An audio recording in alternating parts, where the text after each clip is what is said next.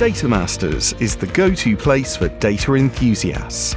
We speak with data leaders from around the world about data, analytics, and the emerging technologies and techniques data savvy organizations are tapping into to gain a competitive advantage. Our experts also share their opinions and perspectives about the hyped and overhyped industry trends we may all be geeking out over. Join the Data Masters podcast with your host, Anthony Deighton, Data Products General Manager at Tamr. Welcome back to another episode of Data Masters. Today we have the distinct pleasure of hosting Professor Joel Shapiro, who teaches at the Kellogg Graduate School of Management at Northwestern University. He also serves as the Chief Analytics Officer at Varicent. Joel's career has been nothing short of stellar, seamlessly bridging the realms of academia and the ever evolving demands of the business world. His insights are widely sought after, and you can frequently find his work featured in publications such as Forbes, Harvard Business Review, and CNBC. Welcome to the podcast, Professor Shapiro. Yeah, thanks for having me. Happy to be here. It's also nice to have another Northwestern person. This is our second Northwestern, either graduate or in this case, academic, and being a Northwestern alum myself. It's, clearly, I have a bias in looking for people to join the show. Nice. Actually, I'm an alum too. I went to law school there, even though I no longer practice law. That was a short lived moment of my career. Excellent. Double whammy. So at Northwestern, you teach both MBA students at Kellogg and Masters in Analytics students at McCormick.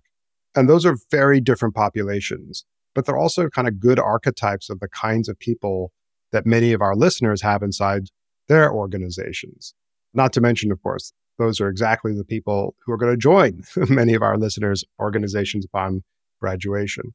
Maybe you could contrast the experience you have teaching these two different groups, also what the differences you see within the groups and how they approach the challenge of working with data. For sure. So, most of my time uh, is spent with the MBA students. It is the business leaders, aspiring leaders, a lot of executive education with business leaders. And with them, their focus is understandably on solving problems. They've got business problems, business opportunities, and that's where their head is. Unfortunately, sometimes when you start talking data with them, they sort of lose sight of the fact that first and foremost, they should be thinking not about the data, but about their business problems. And then the other side of it is the data expertise. So I get the great privilege. It's only one quarter each year, typically winter quarter. I teach in that engineering school program that you mentioned. And it's super smart, very technically minded, really skilled graduate students who are training to be, most of them say data scientists. That's sort of their aspiration. And it's the exact opposite, right? They're not really focused on the business problem. That's not what they're learning. They're focusing on a set of technical skills to analyze data and do data science. And so, whereas with the MBA students and the business leaders, I'm trying to help them figure out like how can you take your business problem and figure out how data can bring insight to it, help you solve it. With the data experts, I'm all about how can you make sure that you're actually valuable to a business? Because otherwise you get this case of people graduating with these amazing technical skills and then out there just sort of like saying i got great technical skills but the business team doesn't really know how to use those technical skills. And so the common thread with the two of them is how do you match up business problem with data solutions? But the way in which they sort of work together and you get that sort of synergy that's i guess where all the magic happens right? Yeah.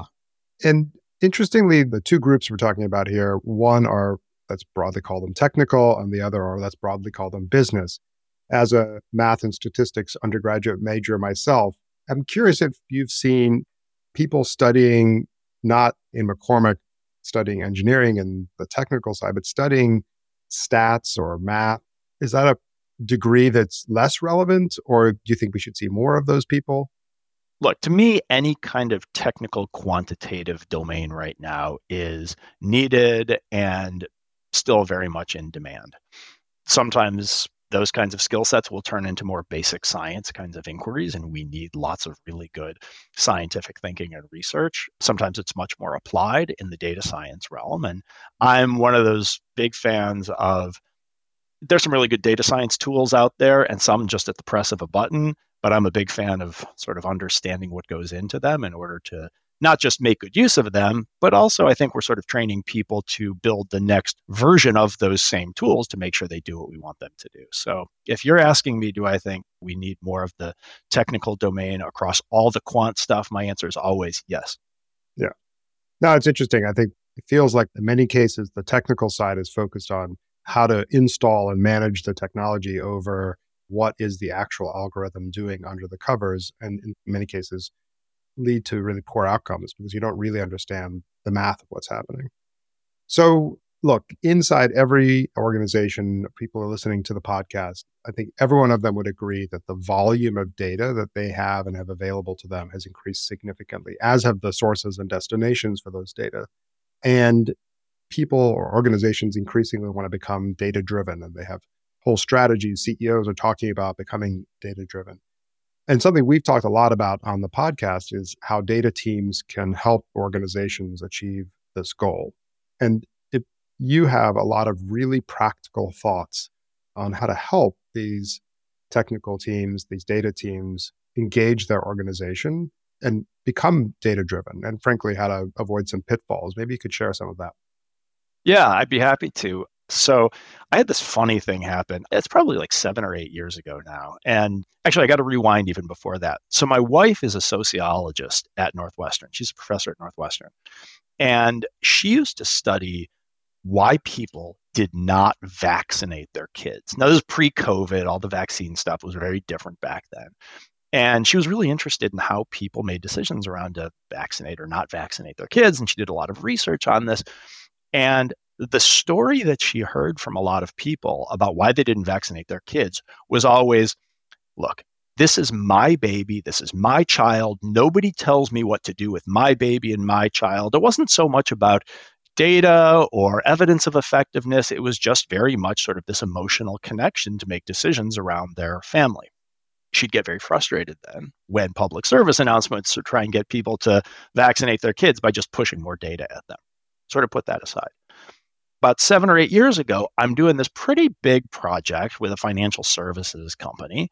And I'm getting ready to go like on stage and talk to a bunch of people about data. And this one guy, this head of product, this one product line pulls me aside and he's like, Look, I'm glad you're here, but I got to be honest, the data team is kind of pissing me off. And I'm like, okay, what's going on? What that's kind of a weird thing to tell me as I'm right to right about to walk out on stage here. And he says, Look, I'm an expert in this area and the data team keeps trying to tell me what to do differently. Like, this is my baby, and I know how to make my baby work, or something like that, right? The language was incredibly similar. And in that moment, I was like, oh my God, the people who provide the data output have a much bigger burden and responsibility and opportunity than just providing output. They have to convince and they have to influence and they have to collaborate because if good information and good models are being seen as a leader as they're trying to tell me what to do oh that's just going to be a disaster for everybody. And so that was sort of the genesis of me sort of thinking about how do you make these functions the data and the business how do you make them work better together and not have it seem like one's trying to tell the other one what to do but really collaborating and driving outcomes so that was sort of this moment for me. And I've sort of spent some time with a lot of data leaders and I run workshops and I get a lot of feedback on what exactly it is that data teams can do. And yeah, so I've sort of come up with some ideas about what are some of the ways that collaboration and value can be enhanced by the data teams for sure. I love that analogy because the idea there, the no anti vaxxer is trying to do the wrong thing, quite the opposite. They're trying to do, from their perspective, exactly the right thing. As business leaders are also trying to do the right thing, but they approach the problem emotionally. So, yeah, let's get into some of these practical suggestions how the data team can bridge that communication gap and really help make that business data driven. For sure. So, like I always like to start when I'm helping a data team. So I sort of frame this as developing the next generation of data leaders. And I think there's a tendency for data teams to be given a project and then they go heads down and try and solve it, which is not necessarily wrong, but I think it's a little bit of a missed opportunity when I think about how data can be valuable, I always like to start with empowering data teams to be problem spotters, not just problem solvers. And I think that that's important because oftentimes the people who understand the data in an organization have a unique perspective, sort of holistically, and they can see trends and phenomena and missed opportunities in ways that a lot of other people cannot see.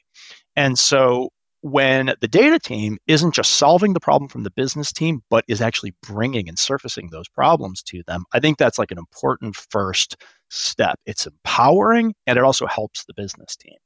So that's where I like to start all of this stuff. That's a disruptive thought in its own right, because I think the common wisdom is data teams should go to business teams and ask them, well, what problems do you have that we can go work on? As opposed to coming and presenting problems that they have identified by looking at the data. Is that what you're saying? Yeah, I mean, look, I would prefer that a data team not find the problem and then devote the resources to solving it with first going to the business team. You got to go to the business team and say, this is what we're seeing. Is this a business problem worth solving? Because it is that business leader who makes that call. But when I was first developing some teaching content and speaking notes around this kind of area, I did what everyone does. You Google it and you see what else is out there. And the common thread out there is don't be a problem spotter, be a problem solver. Nobody wants their team to just bring them problems or the worst adage ever. The manager who says, I don't want anybody on my team bringing me a problem unless they know how to solve it or they tell me how I can solve it. I think that's horrible because I would love as a manager to have a smart data team saying, we're seeing this. Is this a problem? I think it broadens my view, gives me greater opportunity. So, for sure. The second thing, and I would sort of argue the most important one and one of the hardest ones to do well, is what I call problem scoping. So once there's sort of an identified business problem, the data team has got to put it into some sort of form that is analyzable, or at least some of their data work or analysis is actually going to meaningfully get at that business problem, whatever it is. And that sounds, on the one hand, sounds super obvious, of course, but I've experienced this myself. I've seen other people experience this. When a business person tells a data person what they're looking for, it's often jargony. It's hard to figure out how that's going to translate into some sort of insight or model or whatever it is that you're going to do with the data. But I mean, you get people saying things like, hey, I need you to work your data magic to figure out how our go to market strategy is going to leverage our unique place in the industry or whatever, something like that. And you're like, I get all of those words, but I don't know. Like, and so how does that translate into a set of data and an analysis I can produce? Yeah. I mean, I like to give people like a little scoping document. And one of the most important questions on that document is what measure, if it improves is evidence that we've sort of lessened this problem. And forcing people to sort of pinpoint that metric, it's really hard for them. But until they can do that, look, my statistics brain is thinking about the left hand side of the equation or whatever it is. But what are we talking about here? What do we need to see evidence of to feel comfortable that we solved the problem? And almost no business leader that I have met speaks in data terms that immediately lend themselves to an obvious answer to that. So it's on the data expert to sort of tease that out of them. Yeah, I love this idea that they're actually, in a way, talking or speaking different languages. And it's not that one language is right and one language is wrong, but you put the onus squarely on the data team to be this translation layer between I don't mean this pejoratively, although it's going to sound that way, business speak and data speak. Is that fair?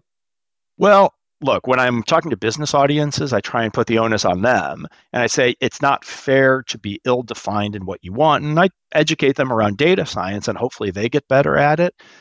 But I just foresee them not being great at it in a lot of contexts. And so it's the data person who has to leave that conversation and go do the work.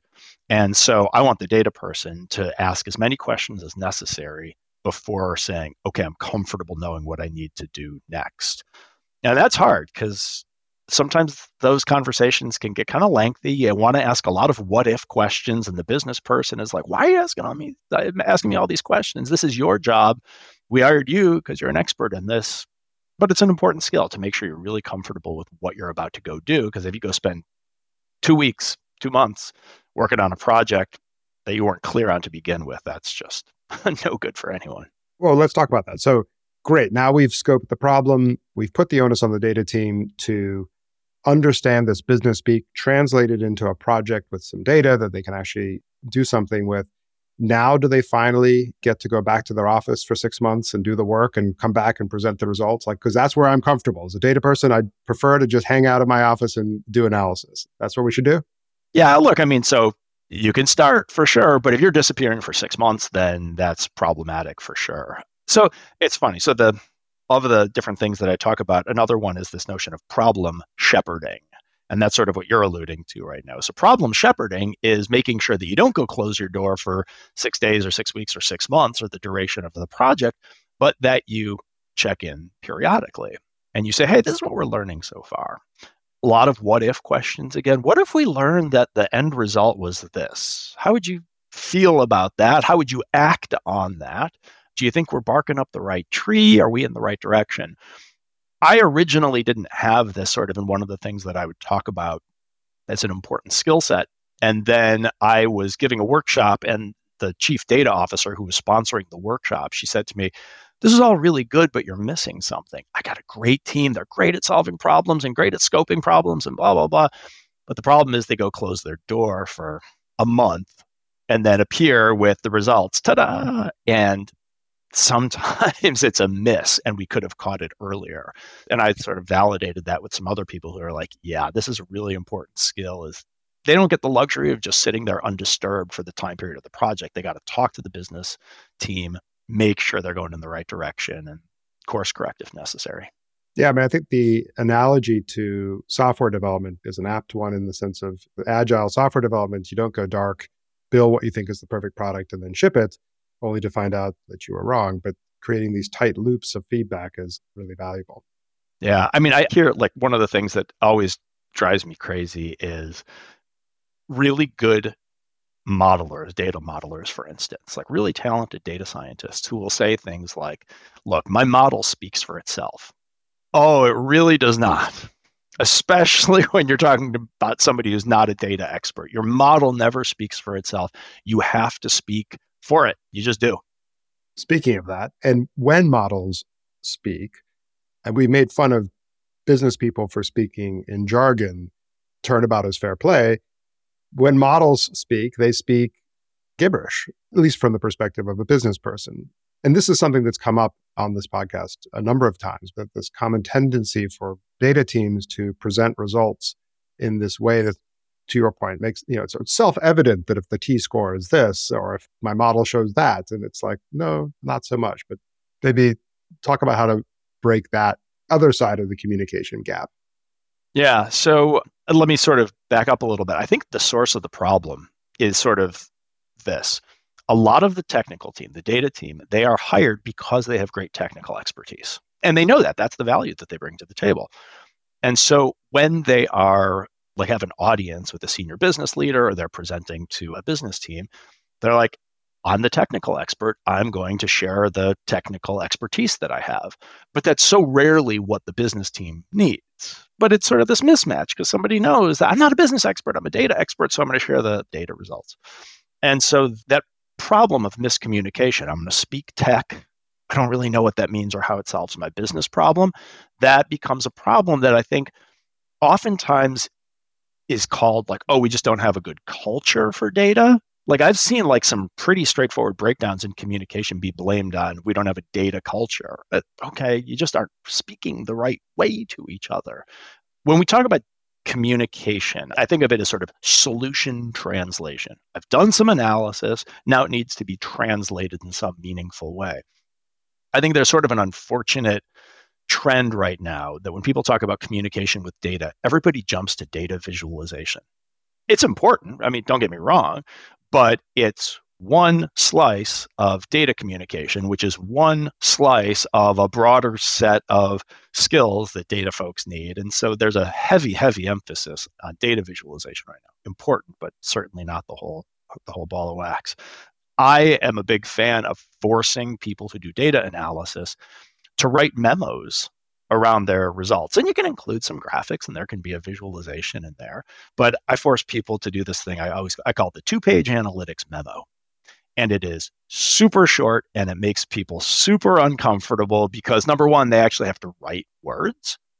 And number two, two pages, it's not that much space, especially if it's sort of a big project. And we sort of talk about when it's not sufficient and it's not always the right tool in, in, the workplace but it forces people to really focus on what matters and to communicate the important things in simple ways. Yeah. I think a common theme in what you're talking about is empathy. So for both sides of that conversation to put themselves in the shoes of the receiving party of the communication understand what their goals and ambitions are what language they speak and then work to find that common ground in the communication. Is that fair? I think that's right. I'm always a little hesitant though, because if you take the data team and you're like, okay, now you've got to have some sort of empathy bone.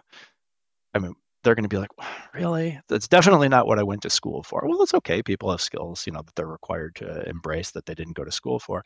But I get a little nervous about dumping too much responsibility on the data team in my class, we always start every 10 week term by talking about what the ideal data scientist would look like. And everyone's great. They're like coming up with all these adjectives and they span a lot of different domains. And then the end, you're left with this totally unrealistic picture of any given person because it's just too many things that they do perfectly, including being empathic, being a good listener, being able to influence. Oh, and by the way, I can also code and build a neural network easily. Like, what? That doesn't always go together. But I think it's important. You just got to be careful what you can actually expect. But the good news is that there are a lot of skills that can be built upon to be a really good and valuable data leader.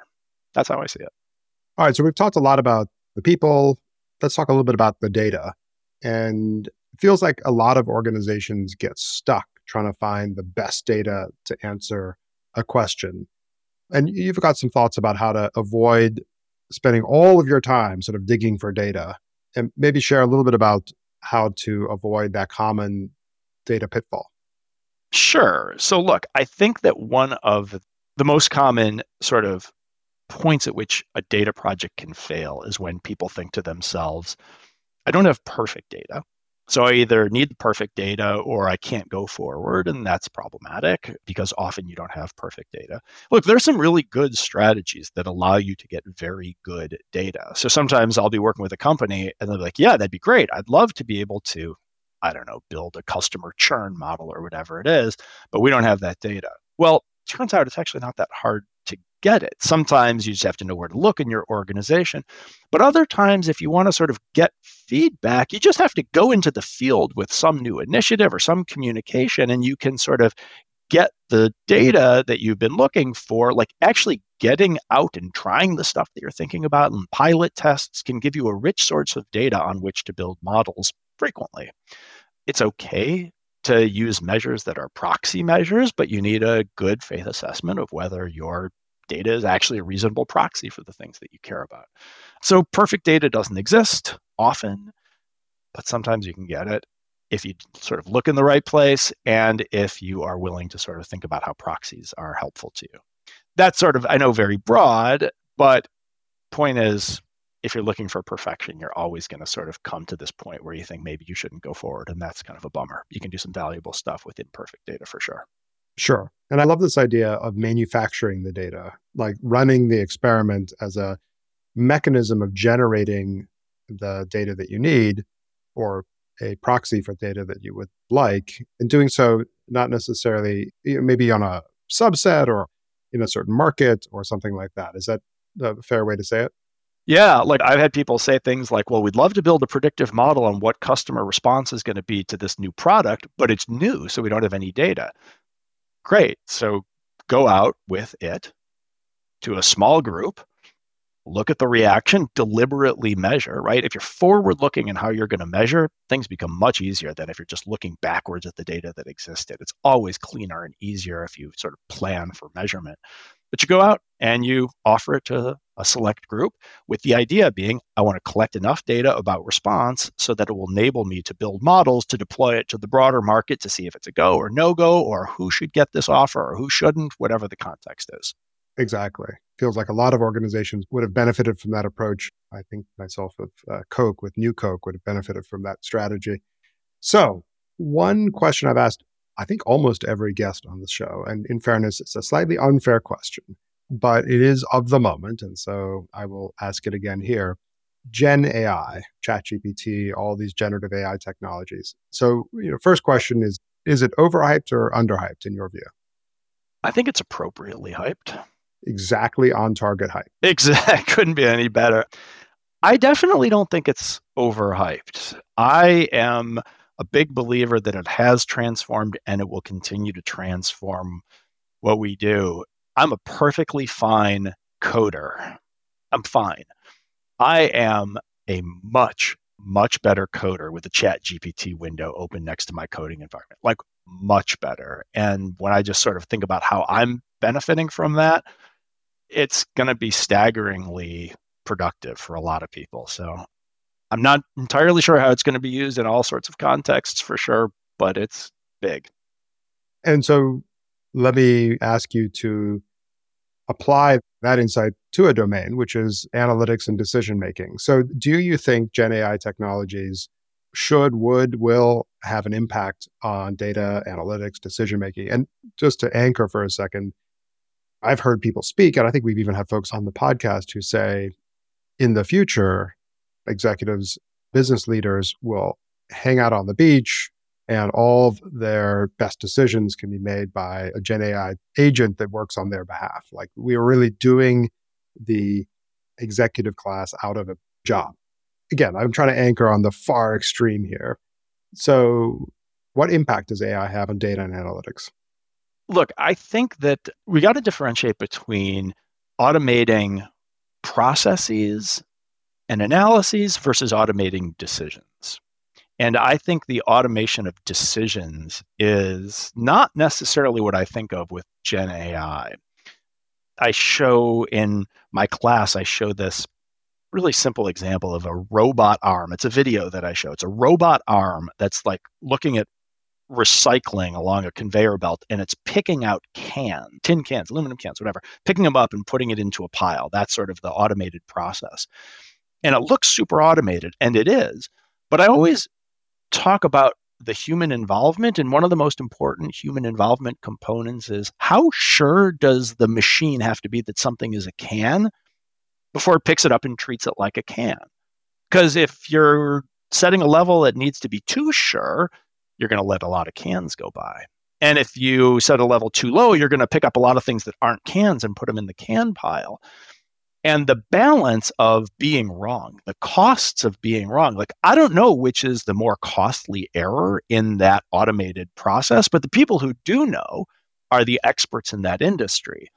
And that kind of decision making, even in the most automated of cases, to me seems like it's going to be sticking around for quite a while. So I kind of hope we'll be seeing more time on the beach for everybody, but I'm not sure that's the context in which it'll happen.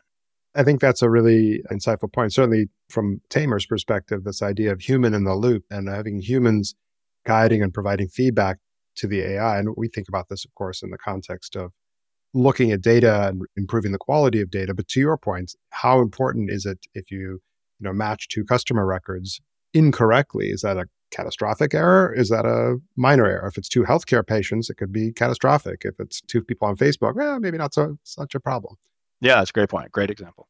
So this has been fantastic. I really appreciate you taking the time and joining us. There's so much we didn't talk about. So if people are interested in learning more about you, your writing, classes, how they can get into Kellogg, where can they go? Well, I'm not so sure about the how to get into Kellogg. though. I'll direct them to the Kellogg website. But for me, you can find me at joelshapiroanalytics.com. That's just a little site that I keep, and I have some articles and lists of workshops and those kinds of things that I do. So easy to find me there or on the Kellogg faculty page for sure, or LinkedIn. I like LinkedIn.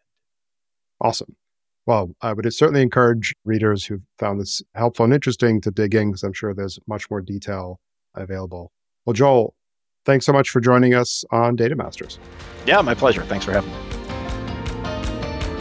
Data Masters is brought to you by Tamr, the leader in data products. Visit tamr.com to learn how Tamr helps data teams quickly improve the quality and accuracy of their customer and company data.